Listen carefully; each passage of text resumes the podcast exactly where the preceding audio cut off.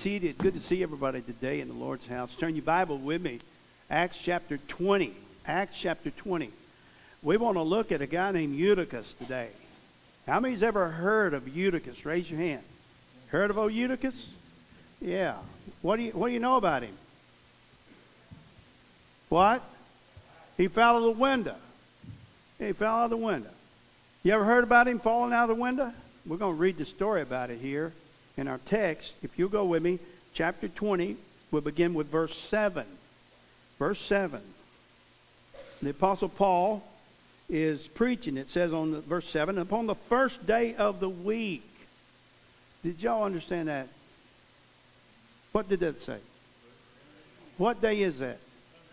That's Sunday, isn't it? On the first day of the week, when the disciples came together to break bread, Paul preached unto them, ready to depart on the morrow, and continued his speech until midnight. Sunday evening service, right? They actually worked on the first day of the week in that culture then, right? It was a Jewish culture. They worked on the, on the first day of the week. They worked on Sunday. They worked on the, the new Sabbath, the, the Sabbath day. Sabbath is not just Saturday, it is a term. Sabbath. You take a sabbatical, right? Sabbath. Things we need to understand. So he, he preached to midnight. Boy, isn't that exciting? And, and there were many lights in the upper chamber where they were gathered together. And verse 9, and there sat in the window a certain young man named Eutychus, being fallen into a deep sleep. And as Paul was long preaching, long preaching, he sunk down with sleep and fell down from the third loft and was taken up dead. And Paul went down and fell upon him and embraced him and said, Trouble not yourselves, for his life is in him. When he therefore was come up again and had broken bread and eaten and talked a long while, even till the break of day, so he departed. And they brought the young man alive and were not a little comforted. Don't you know the people in charge of the liability insurance were encouraged by that? Amen. He's not dead. We don't have a lawsuit going on here. Oh, isn't that something? That happened in their church. Do we ever have odd things happen in our church? Is there ever a time we don't? Our pianist is sick today, and so we don't have the piano today. And then JoJo has kind of a, a breakdown. I mean, Something's always happening where God is working. Now, I want us to look at this passage of Scripture and, and consider three things about the Scripture, or three areas that we need to talk about. First of all, I want us to think about the service. Look at the service. It was the first day of the week. Now, there's an argument going on today. Should you worship on Saturday? Should you worship on Sunday? That, that's not a big argument because very few people have a problem with worshiping on Sunday. And somebody has written many articles and things trying to blame the pagan things uh, for the Sunday worship. Well, every day of the week has a pagan history to it. All right, Saturday. All right, they all have a pagan. So that their argument is no good. It's just really good in your own brain to use your own arguments to convince people of things that really comes down to nonsense because it's only your way of looking at things. We see the service was on the first day of the week. It wasn't the, on the on the Saturday, as they as the Jews still worship the day on Saturday. They actually begin on Friday night and they go to the evening on Saturday. Well, why do we worship on Sunday? Is because some pagan god got us going? Is it because some error? No, the New Testament church did it. The New Church they would go to they would go to services on Saturday to try to get the gospel into those communities of people that believed not in the Lord Jesus Christ. But Jesus came up from the grave. He skipped Saturday and come up on Sunday. He just, just, he just laid down and slept right on through the Saturday service and got up for an Easter Sunday morning on Sunday, the first day of the week. Now, the resurrection occurred on the first day of the week. Uh, the Sunday is called in Revelation chapter 1, it's called the Lord's Day. Okay, it's called the Lord's Day. The disciples met on the first day of the week. I could take you to numerous references where the disciples met on the first day of the week. Are you saying, preacher, are you trying to argue that you're pagan if you don't meet on Sunday? I'm trying to argue this. You're pagan if you criticize worship on, on Sunday. You can worship any day of the week you want to. All right? But you should not make an argument to try to divide the church of the Lord Jesus Christ because you don't meet on Saturday. Okay? Pentecost occurred on the first day of the week. Some of you probably didn't know that. Sunday's the Lord day. The early church met on the first day of the week. Now, let me give you some philosophy People don't like philosophy. I like true philosophy, don't you? I don't like false philosophy. But think about this the cross, before the cross, they look forward to the cross. After the cross, we look backwards to the cross. Before the cross, they worked all week and rested on the Sabbath day. After the cross, we worship first and we leave that place to serve God for the next six days. You follow it? It's a change that God made. If Jesus would have risen on Saturday, and I am sure somebody can take you and give you some kind of argument that said that he rose up on Saturday, or Monday, or Wednesday, or Thursday, or any old day they want to. But look, what you got to do is take the text of Scripture and say, okay, did it say absolutely this or that? But it sure is telling me that. And you know what the text tells me? He arose on Sunday, the first day of the week. Now, here's the problem, too. After Calvary, we rest in Christ. That's called being saved. We rest in Christ first. All groups, now listen to me. All groups that practice Saturday worship, without exception, do not believe. They might lead you to think they believe, but they do not believe in the finished work of Jesus Christ as all sufficient to take that person to heaven. Every one of them say it's Jesus plus you that gets you to heaven.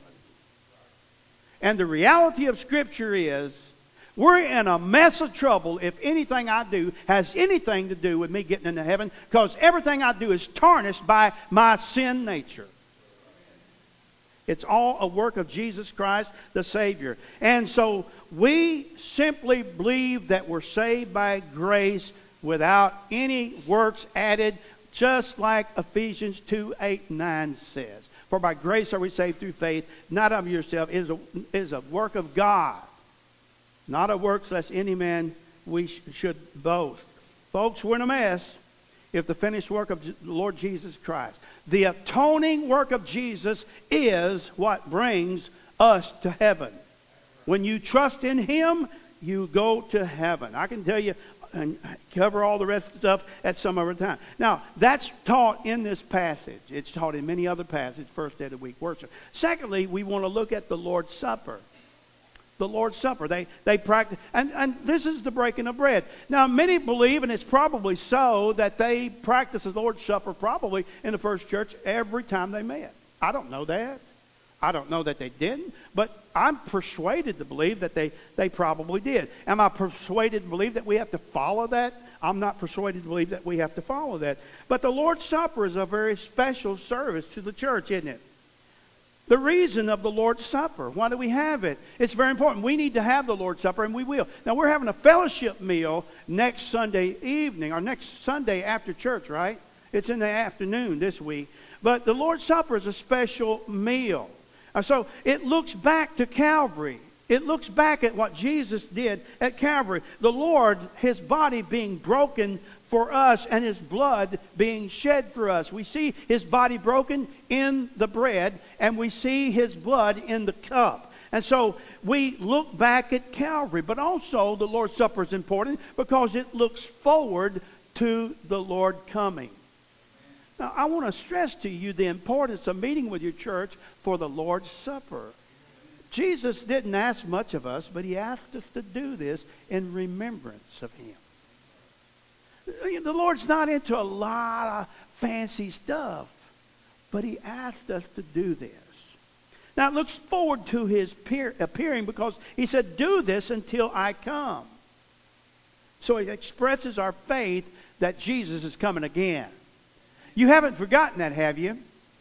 I've been reading and, and, and looking at some information where people don't believe in the coming of Christ in the air to take the church. And it's just amazing to me how people can come up with things. Listen, you can come up with anything you want to come up with. You better pray the Holy Spirit leads you, or you'll come up with something that's a mess.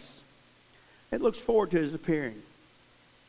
But also, the Lord's Supper is important because it tells us to look inside of our heart.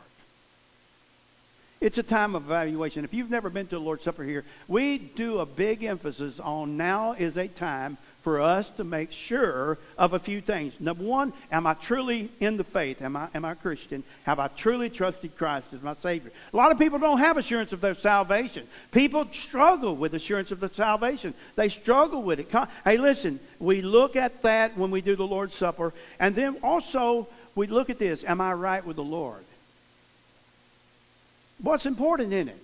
We ought to do it every day, but you can't do it every day because it becomes humdrum. Oh, you can do it every day, but, but, but it becomes humdrum. So when we do it as a church body, we do it together in a service where the Lord, uh, the, the, the, the, the cup represents his, his, uh, his blood. The bread represents his body that was broken. And we're thinking about what occurred at Calvary because of our sins. And it causes us to take an evaluation of where we're standing with God and what we're doing in our, in our walk with God. And, and if any man confess our sins, he is faithful. God is faithful and just to forgive us our sin and to cleanse us of all of our unrighteousness. It just gives a reality to those things that are part of the Christian life. Now listen, the Lord's Supper points to the realities of the Christian walk.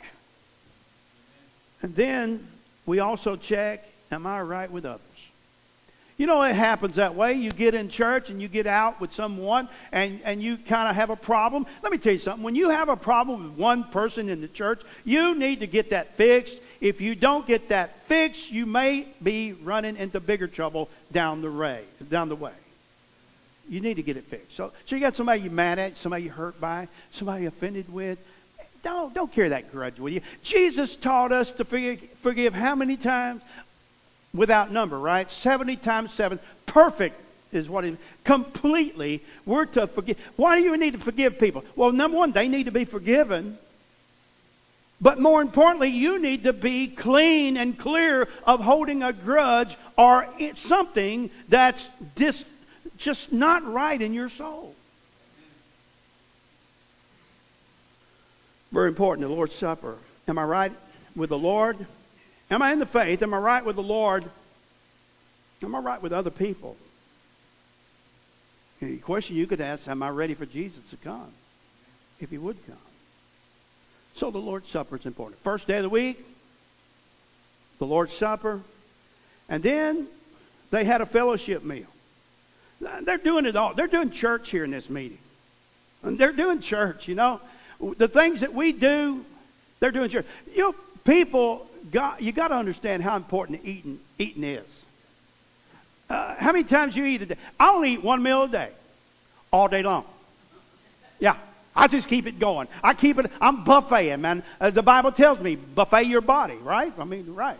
Maybe I misread that word or something. It's close to that. Close is good enough. Okay, I'm joking. Some of you don't know. But they were having a fellowship meal. Don't be critical of things where we get together and meet and eat. Meet and eat. Very important that we, uh, everywhere you go, food is a comforter in it. It's a fellowshipper. It's a connector. We thank God that people really that really see the need in this. And they were having a fellowship meal. Look at verse 11 in our text, and it says, "And when uh, he was therefore come again, uh, had broken bread and eaten, and talked a long while, even till the break of day, so he departed. Hey, this guy's got to travel the next day to get on a ship to go to another region to witness. But he stayed up all night spending time with that young church and that group of people that were meeting in the name of Jesus and a meeting in the name of the Lord Jesus Christ that formulates is called an ecclesia, right? Amen. Boy, we had a lot of that about last month. So, they're fellowshipping, spending time together Spending time. Now, some of you, some of you run in and out of here like you're catching a bus, or you got to take medicine. You run in and you run out. You get your God time in, right? Got my God time in. Now my time's time. Oh, let's get off of that. Your God time has to do with connecting with other people too. Connecting with other people, fellowshipping with other believers. It draws you closer to God. It kind of gives you a framework to live in. You know, family is important. Right? Well, the Christian families, and we're called the household of God, aren't we? It's important. Family time with the Lord. So they had a fellowship. They had the Lord's Supper. They had a fellowship meal. A fellowship is a great part of the Christian life. They did. They, they were together all night. Had to walk the next day, but he stayed there. Fellowship is a sign of a healthy church.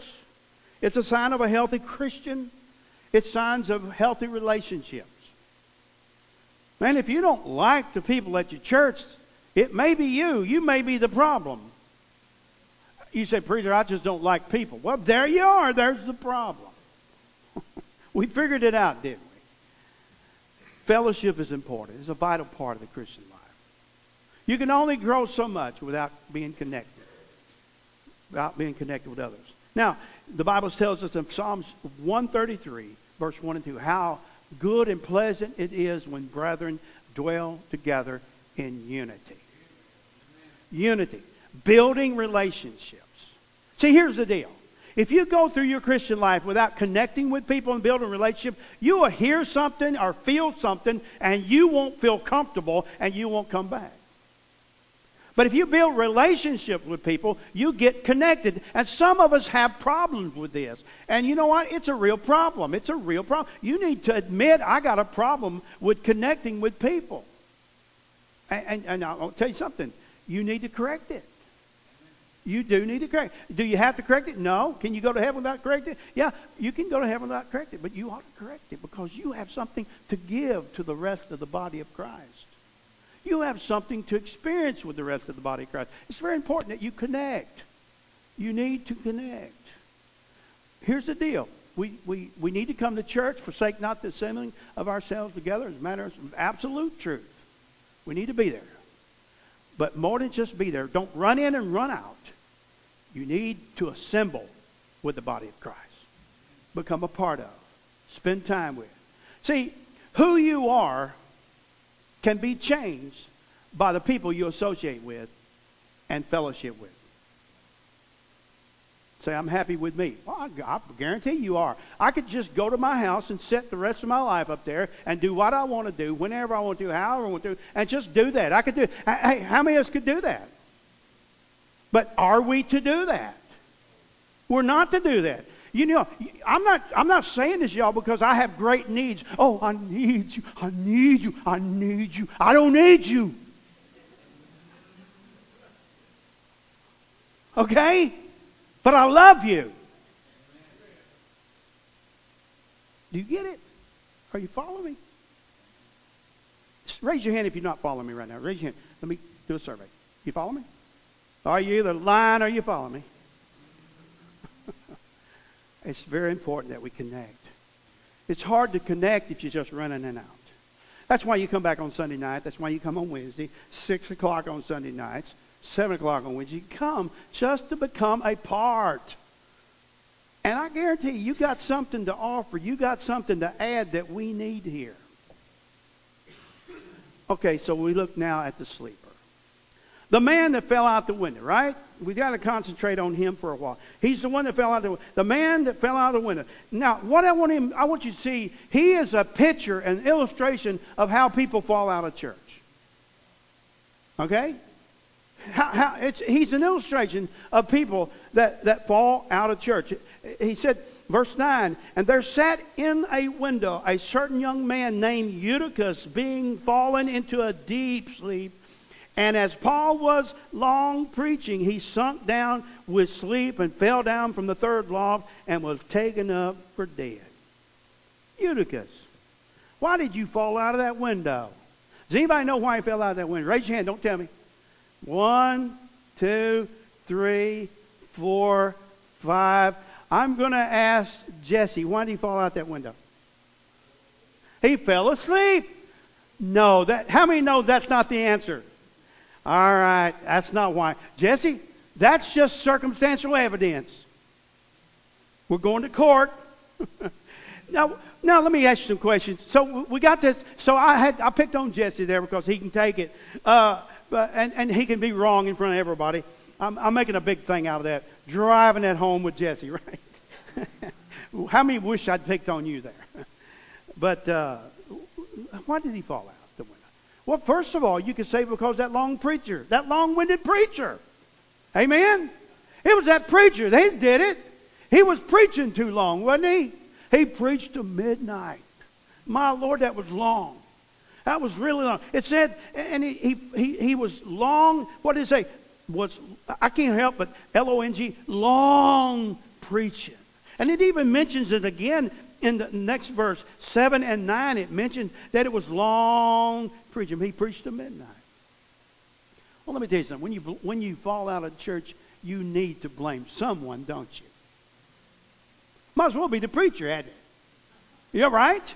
I, you know, I used to go around and, and try to figure out, oh, why did that person quit church? Oh, let me see. That, it was of me. It was of my sermon. Something I said. It was this. It was that. It was this. It was that. And I go through that thing now. Oh, I, I did this wrong. I didn't. I did. Not You know why they fall out?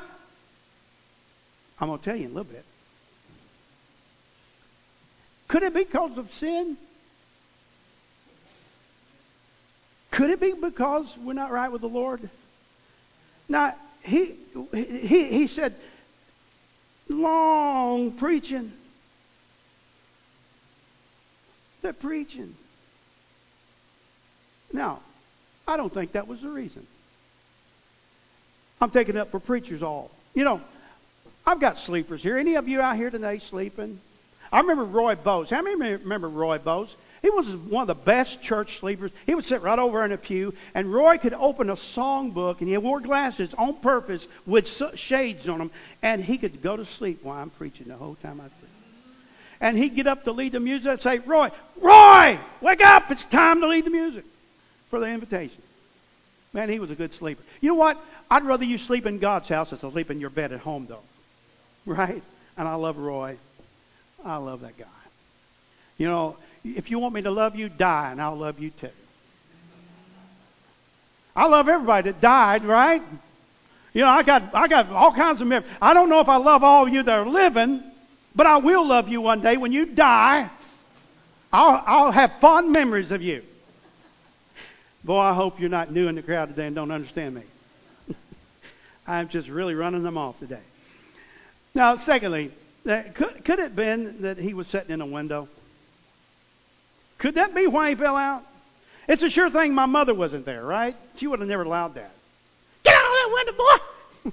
I can hear her yelling at me right now. But he was he was in a dangerous place. Why do people fall out of church? Because they live in dangerous places. Now listen, you may be a fine Christian, but you may be living dangerously. Think about that living without fellowshipping with the Lord's people, living without getting sound preaching constantly as we need three times a week. Uh, he was in a dangerous place. He was three stories up. Listen, he should have not been in that window. Unless for some unique circumstances, he should not have been there. Some Christians try to live dangerously. Would you agree with that? They play with the flesh, the world, and the devil. I think some Christians tempt the devil to tempt them. Some are compromised in things that they don't need to be involved in. Some are stubborn. Some are rebellious. Some are out from under the authorities of their lives. Person gets in trouble. Why did you do that? The proper question is, why did you get yourself in the position to do that? person gets out here and has an adulterous affair. You know what they did, but why did you get yourself in that spot? The Bible says run, flee from adultery, fornication. Run from it. Get out of those situations. See, some of us are mistakes looking for a place to happen. Stay out of the situations you need to stay out. Correct the situations that need to be correct. Get out of the windows. The Bible tells us in 1 Corinthians 10 13, there is no temptation taken you but such as common to man, but that God will make a way of escape that you may be able to bear it. You're going farther into things that you don't need to get into if you get far out and fall out. Get yourself where you need to be. Right? Did I say that nice? How many agree that I'm being nice today? Raise your hand. How many think I'm being mean today? Raise your hand. oh, Lord, target, target, target. Jesse, you don't have a vote here. stay out of those situations. We got to stay out of those situations. Stay out of the wrong crowd. If you're not strong enough to bear that crowd, stay out of that crowd. The Bible says not to be equally yoked together with unbelievers, as a manner of some is. If you're not strong enough to be in that situation, stay out of that situation. Now, imagine walking down the road to that place that night where they're having church and there's lights there. There's plenty of lights there and there's a light coming out of the window. And you see the image of a man sitting in the window. Notice the first person in church that they saw walking by that church. It was that guy sitting in the window. He's in a compromised situation, isn't he? That's why people fall out. People don't, people don't fall out when you're all the way into where you need to be with the Lord. In those compromised positions. That's where you fall out. It, now, it, when they looked into that window, they saw him. They did not see the people that were praying. They did not see the people that were worshiping. They did not see the preacher preaching. They saw that guy in that compromised position. Isn't that the way lost people look at the church? They pick on the worst of us, don't they? And that could be any of us at certain times. Now, the Bible tells us that he went to sleep, right? He went to sleep. Has anyone here never slept? We've all slept. You say, Preacher, I, I know I, I, go to bed, sleep physically. Uh, no, I'm talking about spiritually. We all sleep sometimes. There's times that I am closer to the Lord than other times. Oh, I just disappointed somebody, didn't I? You thought I was always just really where I need to be with God. You know, sometimes I'm struggling just to be and do what I need to do. And then there's sometimes I'm just ready for them all. You know what I'm saying? Hey, the Christian life is a, is a life of hills and valleys. Sometimes you're on top of the world. Sometimes you're sliding down the hill going fast. Sometimes you're in a valley of discouragement.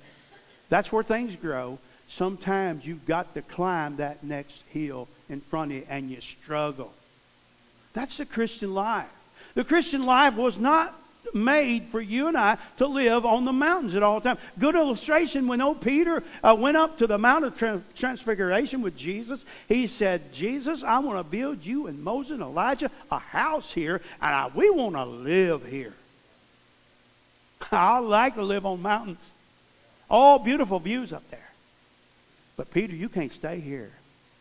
Peter had to go back down there, and he not only went down to where he was comfortable, on the night of the crucifixion, he slid all the way down in the mud and just about drowned, didn't he?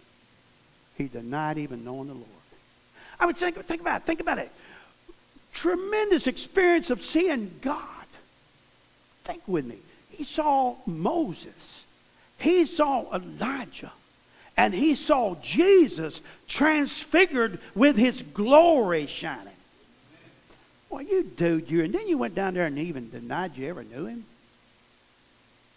I'm not going to be hard on him. How about you?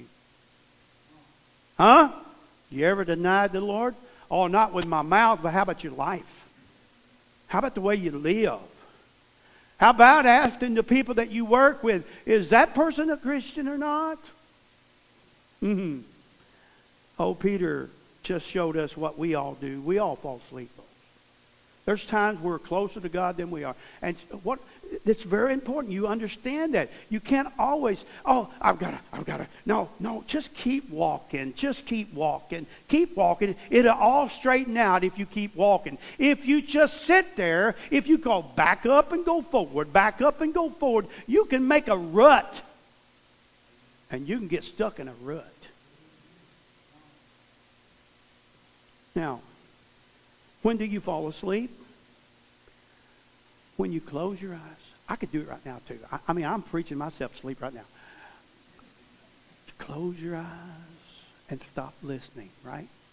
It all just goes away. I, a lot of times I'll, I'll turn a podcast on and, uh, man, I don't know what it is. I believe you could turn the Bible on. I'll go to sleep within 30 seconds. If I don't turn it on, I'm wide awake. Something's wrong with that situation.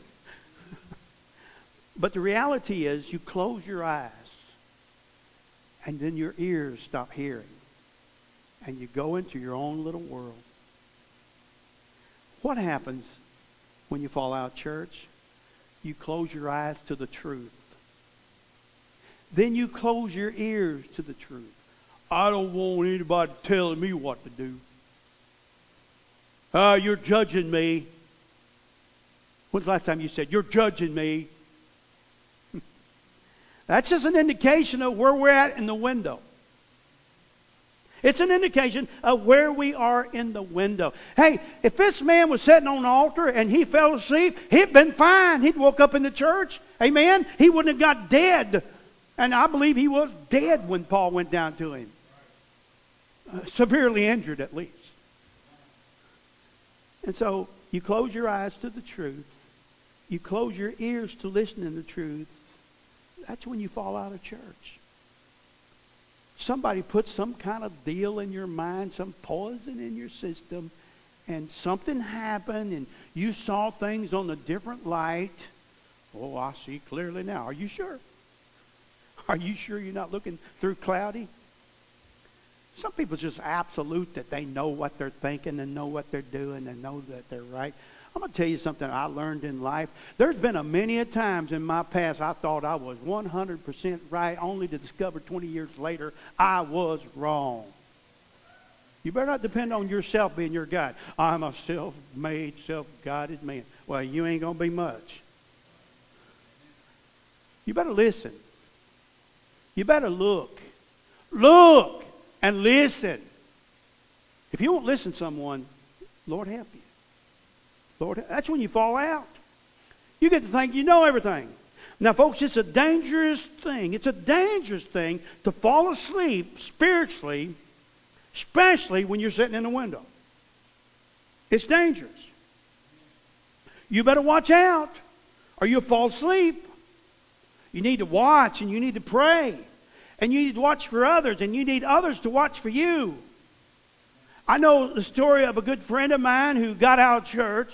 I won't call his name. He's not here today. He's in, he's in another assembly today. He's in the assembly in heaven. He fell out, and a young man came to me and said, Preacher, I want to go talk to brother so and so about he's just not where he needs to be. He's just not going to church. You know what I said to myself? Thank God, you brave soul. Have at him. Have at him. he went. That man got mad at him. But that man had a lot of character because he came to me a week later as if I didn't know anything about it and I never told him any different. I'm, I was a deceiver. He told me of what that young man had come to him and told him. He said it made me mad. But after he left, I realized he was right. And I'm here today. Now, that's a big man, amen? That's a big man. That was a big man that went to him, wasn't it? See, you see, here's the deal. When you get where you're not right with God, you don't want anybody telling you you're wrong because you have a self consciousness and you're not admitting you're wrong to others. You're hiding. The Bible teaches us that we're to be pastors and shepherds and, and to watch for other people and, and try to help other people get back on track. Right? I'm going to tell you something. You ready to know why he fell out that window? Now, about three of you know, at least, and the, the rest of you, for the next 20 years, I will not be able to preach a sermon here. You'll know. I'm going to tell you the exact reason why this man fell out of the window. The absolute. Re- you like to talk in absolutes? I'm going to talk to you in absolutes. The absolute reason this man fell out the window is because he was leaning further out than he was in. I mean, if he was leaning in, he would have fell in. But he was leaning out and he fell out. Now, my question for you how far out on that edge are you? And are you leaning out? And that's what happened when people fall out of the church. They're already leaning out. You you couldn't come to you couldn't go to some of you here in this church and get you to quit and walk out and not come out for nothing. You know why? Because you're in. You're probably in really far in, but there's some of us on the edges. We're living in the windows. And thank God some of you on the window and you're leaning in. But some of you is on the window and you're leaning out. And just about one more thing and it's going to get you you. Just one more thing. That's why I go to church three times a week. Three shots at me. Holy Spirit. It's important. See, he was too far out on the edge. And he was leaning out. Everyone falls asleep. It's important which way you're leaning. In or out. Who are your close friends? Whose company do you enjoy? Who are you spending your time with? It will determine which way you fall. The reason so many of us fall is because the carnality has set in, the worldliness has set in. We're leaning further out than we are in. We're closer to the world than we are Christ, which means we're closer to the world than we are the Christian friends that we have. Why didn't someone wake him up? I guarantee you, my mother wouldn't have arrested him. She would have and grabbed him by the arm and drug him in. But why didn't they wake him up? Someone might say, well, because I thought it might make him mad. And we don't, none of us want to make people mad, do we? We don't want to make anybody mad. Well, he's kind of his own person. He has, he's very independent. Are you trying to tell me in a different word he's rebellious?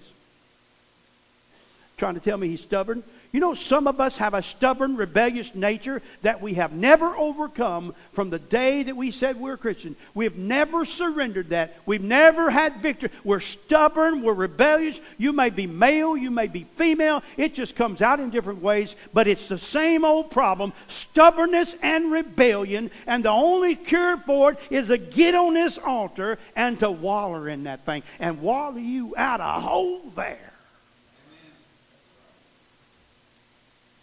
That's why no one woke him. Now, iron sharpens the iron, so does a friend sharpen the countenance of his friend. We need to care about one another. But let me tell you about this young man, though. You know why? You know why he fell? Because the only thing that would wake him up is that hit on the bottom. Some people have gone too far away from God to you and me to wake them up. They've got to have a long fall.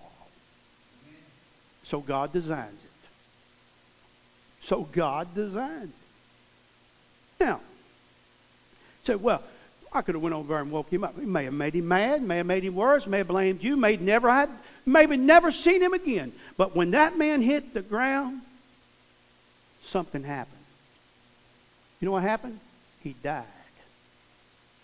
He died. He died. Do you know dead people don't give us any problems? Did you know dead people don't get offended? You know, you know, I tell you, people ask me all the time, what do you like best? A, a, wedding or a funeral? I said, a funeral. I've never had an unhappy customer say a word in a funeral. I have been chewed out by the mother of the bride before because I didn't get something just perfect. Dead people don't complain. Think about it, folks. The spiritual truth I'm trying to teach us is that we have to die to self. We have to die to being the boss. We have to die to our, we, our ways and our will. This man, when he hit the ground, he died. He died. But not only that, thank God somebody rescued him. oh, Paul went out there, it says in verse 10, and when Paul went down and fell on him, he embraced him and said, Trouble not yourselves, for his life is in him. When some Christian has a big fall, that's when we need to go rescue. Paul went to him. He embraced him. He wasn't standoffish. He embraced. He came down to where he was. We need to get our pride out of the way so that we can come to where people are. He embraced him. He restored him. And the Bible teaches us in Galatians 6 1 and 15 1 of Romans that we are to embrace and we are to restore those that are fallen. And he was restored. He rescued a brother. He rescued him. So, in closing, let me say this that we all fall asleep. It's important on where you're sitting. Are you leaning further out than you are in? And the truth is, some of us is our nature to lean out. I'm trying to say, you'd be often more comfortable if you'd come into one of the beautiful chairs that we have and sit down and become a part. He fell out. Was it the preacher's problem? Was it the long preaching? No, it was where he was at. He fell out because he was leaning out. Where are you at today? Where are you? Are you just barely here? I mean, I, I could tell you a story about old Bob Tate. I've told y'all for years about a story. Preacher wrote uh, wrote that in, in an illustration uh, thing uh, years ago, and I, t- I took it up. Old Bob got saved. Him and his wife both got saved. They started going to church three times a week. They got involved with the children's ministry, started teaching the children on Sunday morning, come to church on Sunday night, come to church on Wednesday night. But then, for some reason, they started missing a little bit on Sunday on Wednesday night. Just a little bit on Wednesday night. Just started missing a little bit on Wednesday night. When they had a good reason to miss. Before they had a real strong attitude about it. I need to be there. But they started missing for good excuses. Then they started missing for bad excuses and got feeling how comfortable it was just to sit home on Wednesday night. And we need our rest. And then they didn't come at all on Wednesday nights. And Sunday night they started missing a little bit. They had family over. The only time we get together with all the family, man, we got together on the Lord's Day. Started missing on Deer Day, Deer Sunday. Started missing on Deer Sunday. Then finally they're out on Sunday night, completely out. And then, you know, the family's kind of getting we're not as close as we were at one time. We were we were so close. Our family, something's happening in our family, and so they come up with their own conclusion that it's because they're not spending more time together as a family. Had no idea that it might be idolatry of putting their family before God.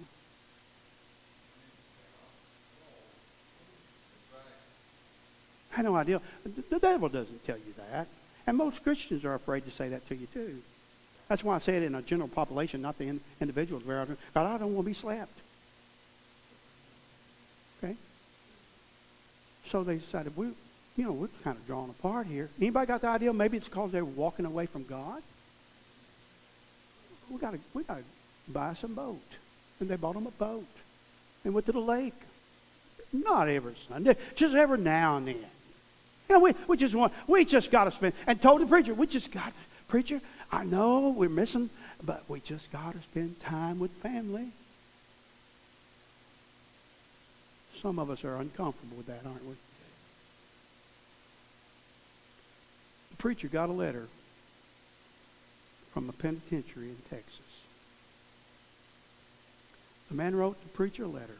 He said, Preacher, I've got life in this penitentiary. He said, I come home, and the coach, the coach was in the house, in the room with my wife, and I ended up killing them. He said, I just want you to know, preacher, I really think my problem started that first time I made an excuse on Wednesday night and grew cold. We don't know. Let's bow our heads. Which way are you leaning? Let's quietly stand our feet.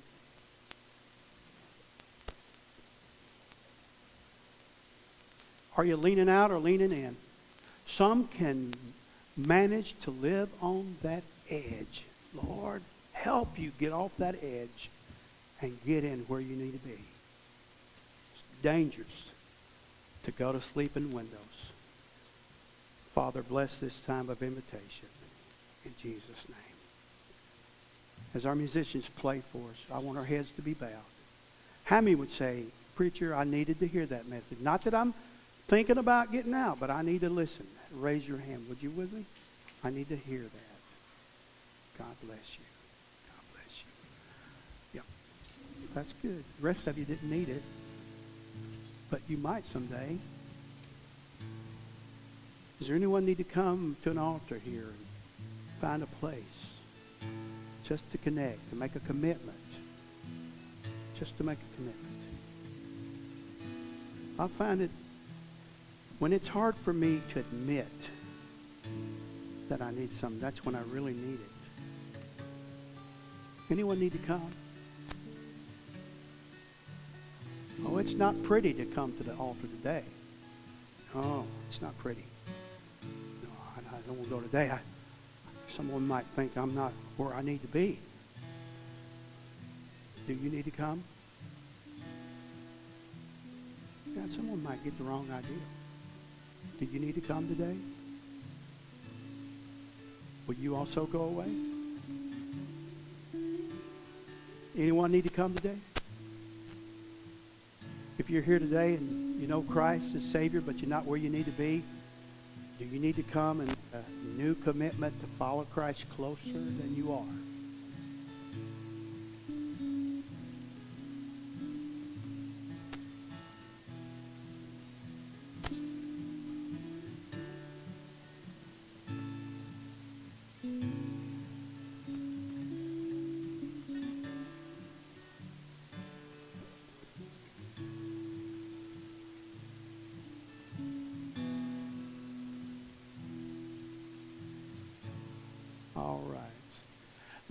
Now you know why he fell out the window, right? Circumstances were not good, were they?